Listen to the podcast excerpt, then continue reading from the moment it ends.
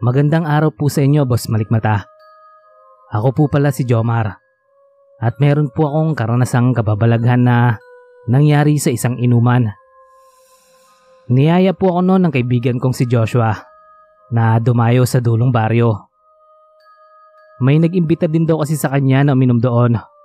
Birthday daw ng kaibigan ng kakilala niya. Ayoko sanang sumama noon dahil bukod sa malayo na ay wala ring tao nun sa bahay. Pumunta ang bayan noon si nanay at tatay at sa susunod pang araw babalik. Tatlo na lang kami nun sa bahay at binili nilang wag ako nga alis. Pero hindi talaga ako nung tinantanan ni Joshua.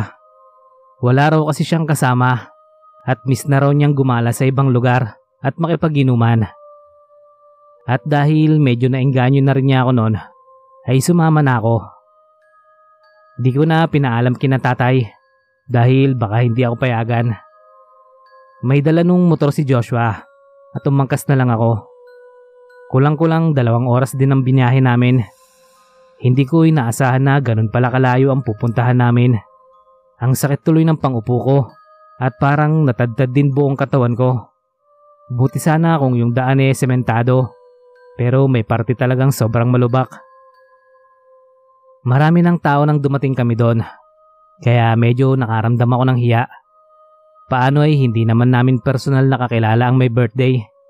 Pero medyo nabawasan yon nang makita na namin yung kaibigan ni Joshua at pinakilala kami nito sa celebrant. Maayos naman kami nitong tinanggap at pinakain. Kumain daw muna kami bago uminom para may laman ang tiyan namin.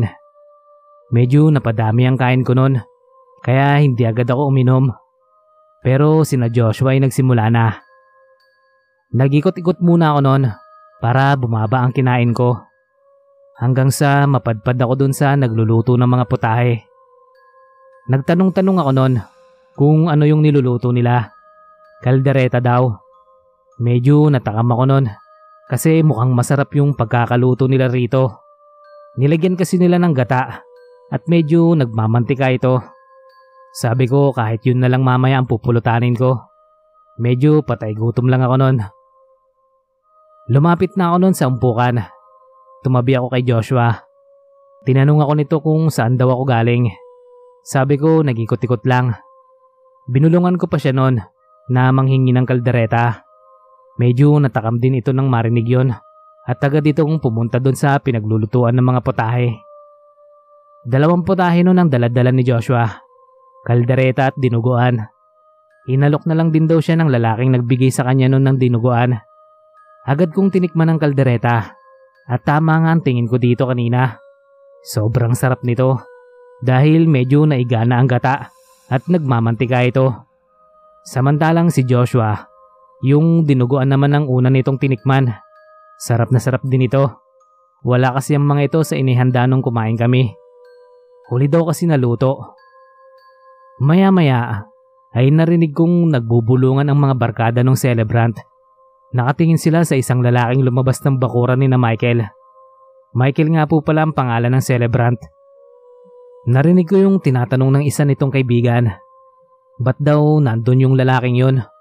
Sabay nguso dun sa lalaking umalis. Napamura agad nun si Michael. Hindi niya daw alam kung ba't nandun yun. Hindi naman daw nila ito inimbitahan. Nagtanong naman nun si Joshua kung anong problema. Pabulong siya nung sinagot ni Michael na agad ding sinabi sa akin ni Joshua. Sabi daw ni Michael, kung nakita ba daw niya yung lalaking kakalabas lang ng bakuran nila. Tumango naman si Joshua at nagtanong kung anong meron doon sa lalaki. Sinabi nitong bantog na aswang daw yon doon sa kanila. Kaya nagtaka sila kung paano nakapasok yun sa kanila. Gayong walang nag-iimbita dito. Hindi daw talaga yun nakatira sa baryo nila. Pero madalas daw itong makita doon. Lalo daw pag may buntis ay umaali-aligi dito. Minsan pa daw ay nakita itong nakatuwad ng isang mangingisda ng madaling araw. Ganun na lang daw ang karipas nito ng takbo. Hindi maipinta ang mukha at reaksyon noon ni Joshua. Agad niyang dinukot ang lalamunan at sumuka. Nagtaka naman kami noon kung bakit bigla-bigla ay pinilit nitong sumuka. Ganong hindi pa naman siya lasing. Doon lang kami parang nataranta. Nang sinabi nitong, yung lalaki daw na yun ang nagbigay sa kanya ng pulutan. Agad pinuntahan ni Michael ang pinaglulutuan at may naabutan siya dong babae naglalagay ng ulam sa mangkok. Nakasunod kami nun sa kanya dahil na rin sa kuryosidad. Tinanong niya ang ale kung may niluto pa ba silang dinuguan. Napakunot na pa nun ang ale, sabay umiling-iling, hindi na daw dahil nung gabi pa lang ay niluto na nila ang mga laman loob at dugo at naubos na daw yun kaninang umaga. Nagtaka na nga din daw nun si Michael kung papaanong may dinuguan pa silang pulutan. Gayong ang pagkakaalam niya ay naubos na ito sa umagahan pa lang. Akala niya ay muling nagluto. Napamura na lang siya noon at dali-dali ding dinukot ang lalamunan. Nagtaka naman ng ale. Ano ba raw ang nangyayari? Kaya kinuwento ko muna dito ang tungkol sa lalaki. Ako lang kasi ang di nakakain nun. Medyo nag-alala din ito at pinagtitingnan ng mga niluto nila. Gusto ko na ding sumuka nun pero putya, hindi talaga ako sanay magdudukot ng lalamunan. Pero medyo nakahinga naman ako nun ng maluwag nang sinabi ng ali na okay naman lahat ng niluto nila. Isa-isa niya itong pinatakan ng kalamansi at wala namang nagbago. Humingi na rin ako nun ng kalamansi sa kanya at pinatakan ko yung dinugo ang kinain ni na Joshua. Wala naman akong nakitang pagbabago. Pero nang halukain ko ito, ay ganun na lang ang pagpipigil kong wag masuka. May kakaiba kasing karneng nahalo dito. Lumutang yon at sigurado po akong hindi yun karne ng baboy. Mukhang hilaw pa ito. Hinalukay din ito ni Michael at muli ay nasuka ito nang may makitang parang hilaw na karne. Hindi kasi nag-absorb ang sabaw nito kaya pag kinutsara Nakikita talaga ang maputlang kulay nito na hindi karne ng anumang hayop. Galit na galit nun si Michael at panay mura pa nito. Natigil tuloy ang inuman namin nun at nagyaya na akong umuwi. Buti na lang at lahat ng nakain nun ay naisuka naman nila. Wala naman kaming nabalita ang nahawaan. Ang kwento pa sa amin nun ni Michael ay hindi na daw nila nakita ang lalaking yon. Simula nang magdala ito ng pulutan sa inuman namin.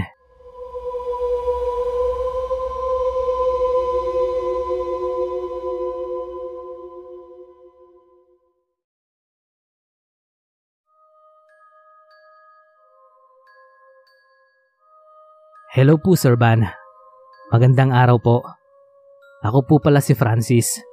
Tahimik na tagapakinig sa channel nyo.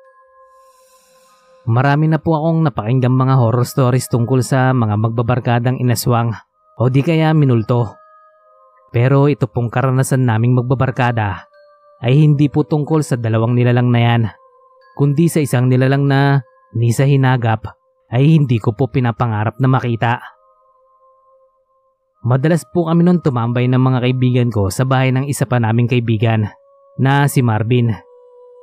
Hindi pa nayayari ang bahay nito. Mag-isa lang siya doon dahil nasa abroad ang nanay niya at nasa ibang lugar naman ang mga kapatid niya. Wala na silang tatay kaya mag-isa lang ang nanay niyang namumuhay noon sa ibang bansa. Sa tuwing iinom po kami doon ay palagi na akong nakakaramdam ng kakaiba. Para na kasi itong haunted house dahil madalas wala rin siya doon pag-araw. Paggabi naman ay nasa kwarto lang ito o di kaya sa balkonahe kung saan kami nagiinuman. Malaki po ang bahay pero walang tao.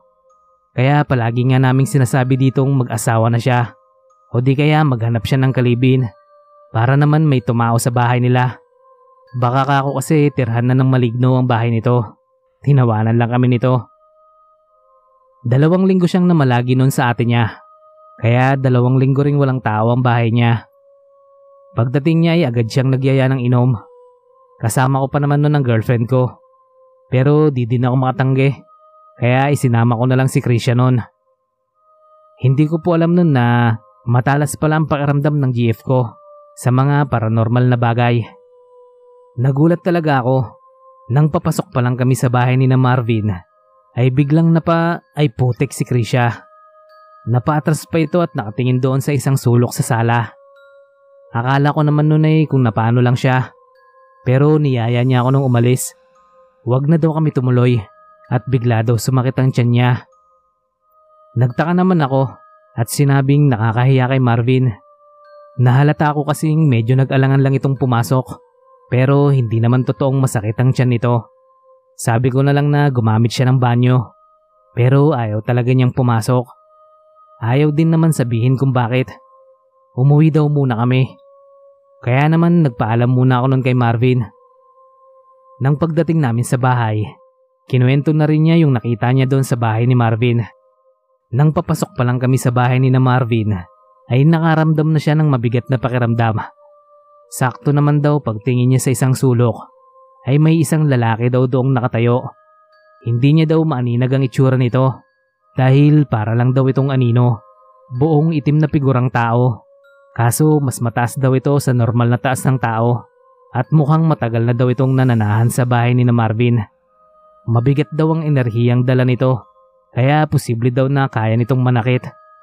Pero kinilabutan ako sa sinabi niya at tiningnan ko ang itsura nito kung seryoso ba ito sa sinasabi.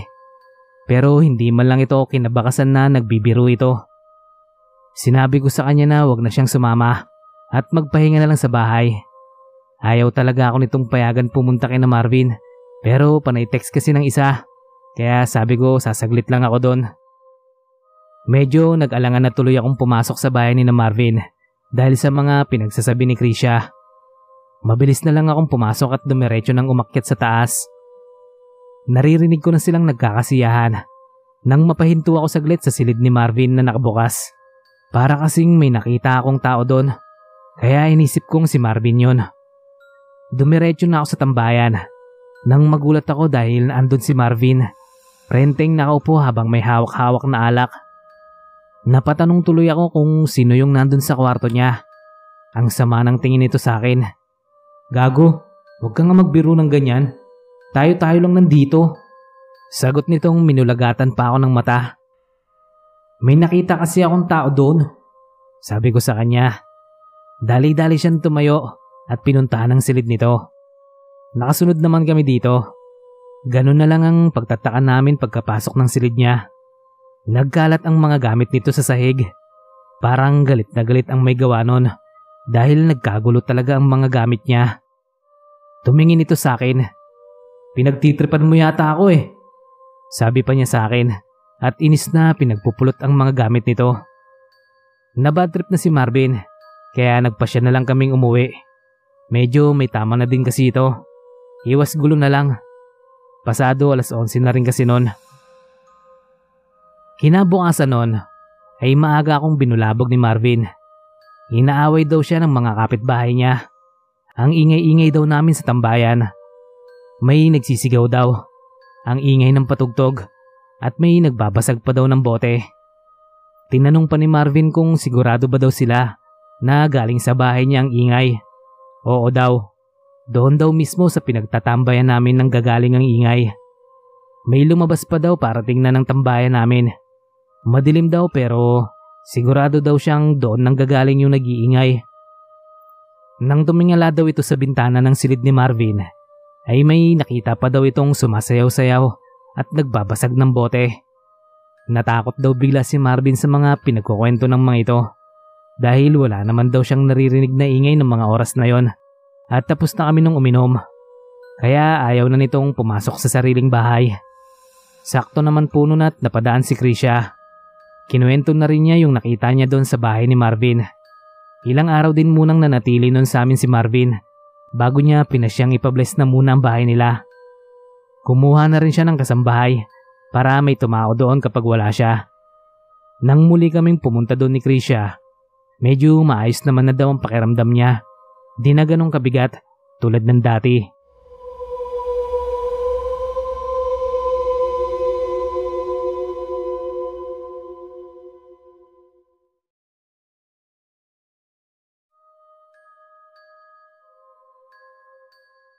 Isa na po yata ito sa kahindik-hindik na nangyari sa buhay ko.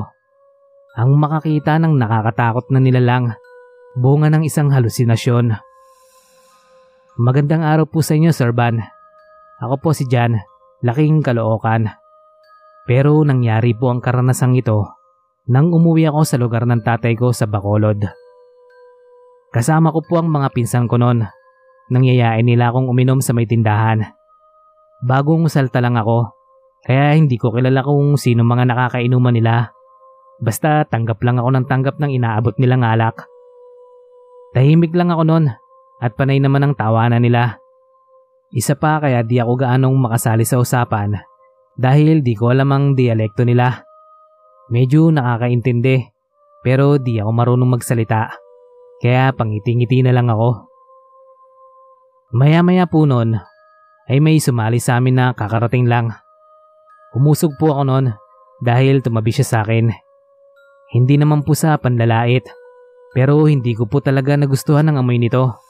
Kaya tumayo po ako at nagkunwaring bibili ng yosi. Nagulat pa ako noon nang hilain akong bigla ng matandang tindera. Binulungan ako nito na wag ko daw tatanggapin ng anumang iaabot sa akin ng lalaking bagong dating. Nagtanong ako kung bakit. Basta daw, pasuspense pa nun si ate eh. Kaya hindi na ako nun tumabi sa lalaki at nagyosi na lang ako sa likuran niya habang nakatayo. Sinenyasan ako ng pinsan ko noon na iskapo na daw kami. Hindi ko alam kung bakit agad-agad pero may pakiramdam ako na dahil sa lalaking yon. Habang naglalakad kami noon pa uwi, ay panay pa ang lingon noon ng pinsan ko. Tinanong ko siya kung anong nangyayari sa kanya. Baka daw kasi sinundan kami nung lalaking kakarating lang.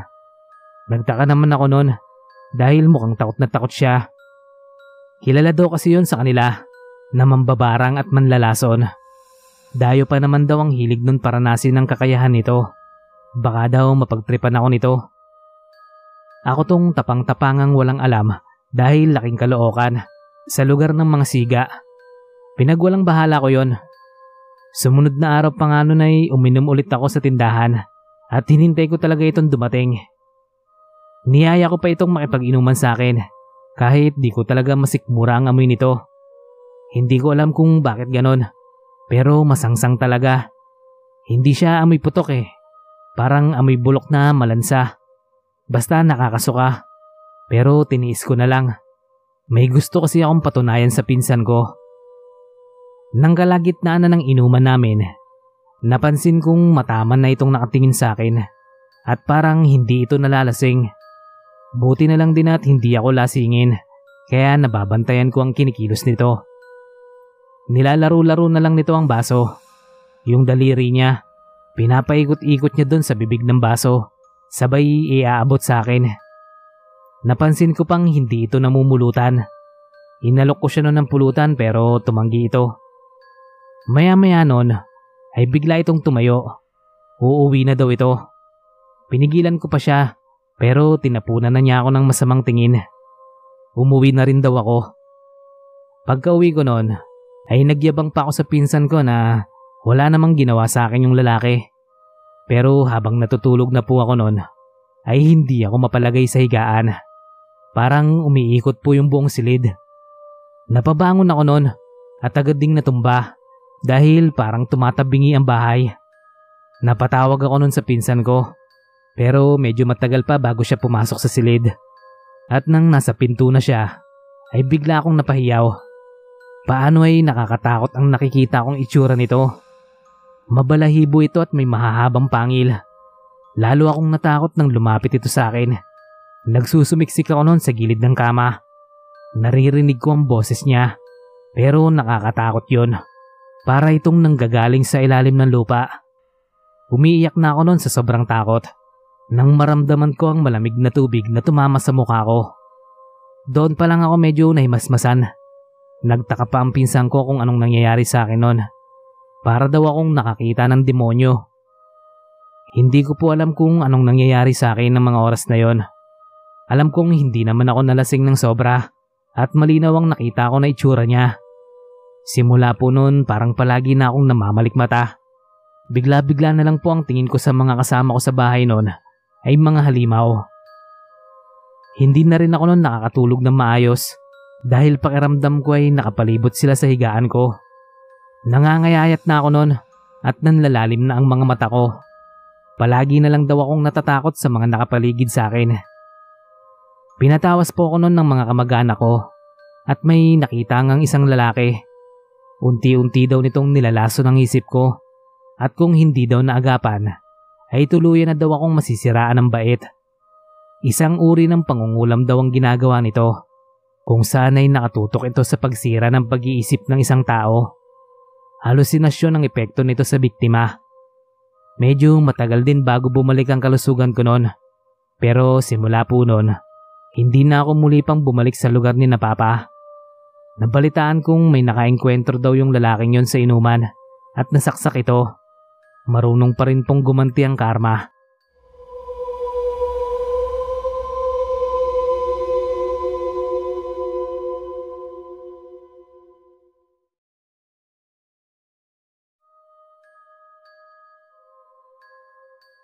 Magandang gabi po, Boss Ban. Gusto ko po sanang ipalahad sa channel nyo ang naging karanasan ng asawa ko simula nang dumating siya galing Japan.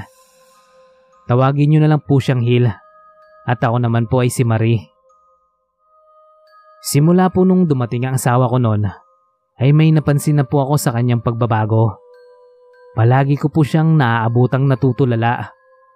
Iniisip ko po noon na baka kako may nagawa siyang kasalanan sa akin pero kapag tinatanong ko naman, ay ngingiti lang ito at yayakapin ako.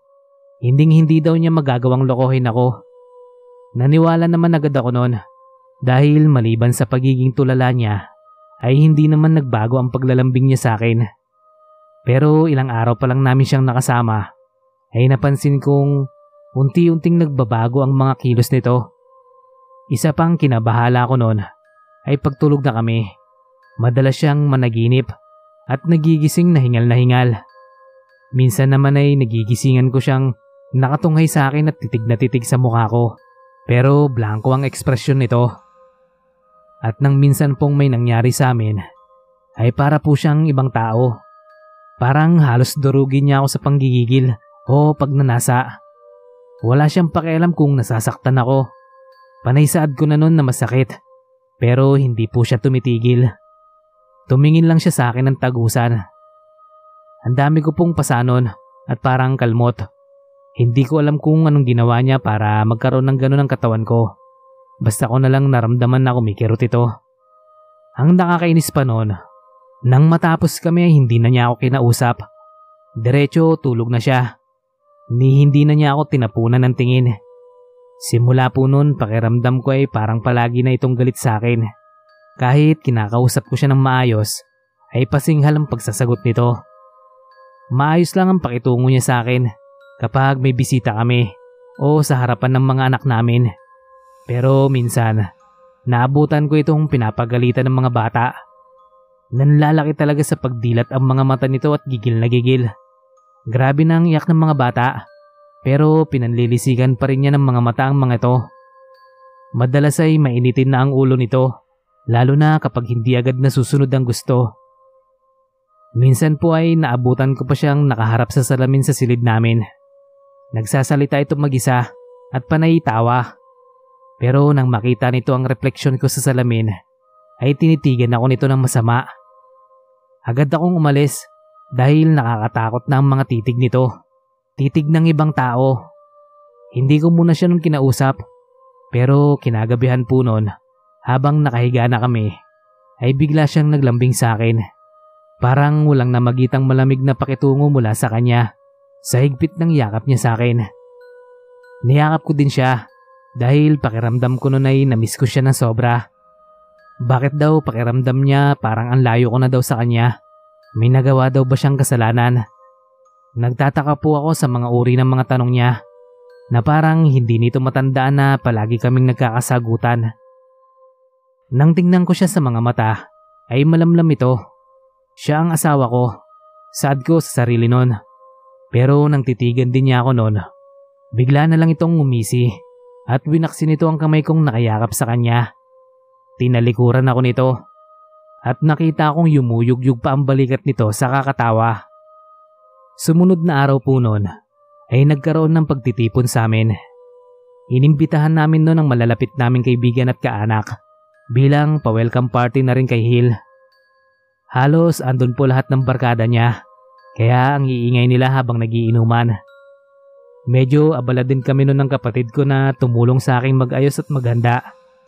Naririnig ko pa na sabay-sabay silang nagsaad ng kampay sabay tawanan. Napapailing na lang din ako nung natatawa dahil ganito na talaga sila noon pa man kapag nagkikita-kita. Pero maya-maya lang noon ay nagulat kami nang biglang tumayo ang kaibigan nitong si Ben. Nakatitig ito kay Hill na parang gulat na gulat. Ganon din ang iba pa nitong kaibigan na nagsipagtayuan at iisang matang nakatitig kay Hill na nakayoko. Napalapit agad ako noon dahil bigla ding sumikdo ang dibdib ko. Tinanong ko kung anong nangyari. Tula lang tinuro siya sa akin ni Ben. Nakita ko po nun si Hill na nakayoko at bumubulong-bulong. Tumatawa ito ng mahina at tumutulo po ang laway nito. Tapos paulit-ulit po ang sinasabi nito. Maya-maya po ay nagmumura na ito. Tatawa at bubulong-bulong na naman. Parang hindi na niya kami nakikita na nakamasid sa kanya. Lalapitan ko sana siya nang pigilan ako ni Grace, kapatid ko. Baka daw kung anong gawin sa akin ni Hill. Parang wala na daw ito sa sarili. Bigla pa kami nung napaatras nang bigla itong umangat ng tingin sa amin. Natakot kami nun, Boss Van, dahil purong itim na ang mga mata ni Hill. Ngumisi ito at ang bilis nitong tumayo at tumakbo papuntang kusina. Agad namin siyang sinundan, pero lumabas ito dun sa likurang bahay na maraming puno. Natagpuan namin siya nung nakatungtong sa sanga. Grabe ang takot ko nun, boss, dahil hindi man lang ito humahawak sa puno. Nakatalikod ito sa amin at nakita kong yumuyugyug na naman ang balikat nito. Tuluyan na pong nawala sa sarili ang asawa ko. Di namin alam ang gagawin nun. Hindi din namin alam kung anong nangyayari sa kanya. Humingi na kami nun ng tulong dahil walang may makalapit nun kay Hill. Mga taga-barangay at pati pari nun ay nagtawag na rin kami. Nalaman namin nun na may sumasapi na palang isang elemento kay Hill. Daladala na daw niya ito simula nang dumating siya. Lalo daw itong lumalakas kapag nakakainom si Hill dahil hindi na daw kasi nito kontrolado ang sarili. Gumaling po nun si Hill sa tulong na rin ng isang manggagamot at pari. Pero simula po nun, natakot na siyang uminom.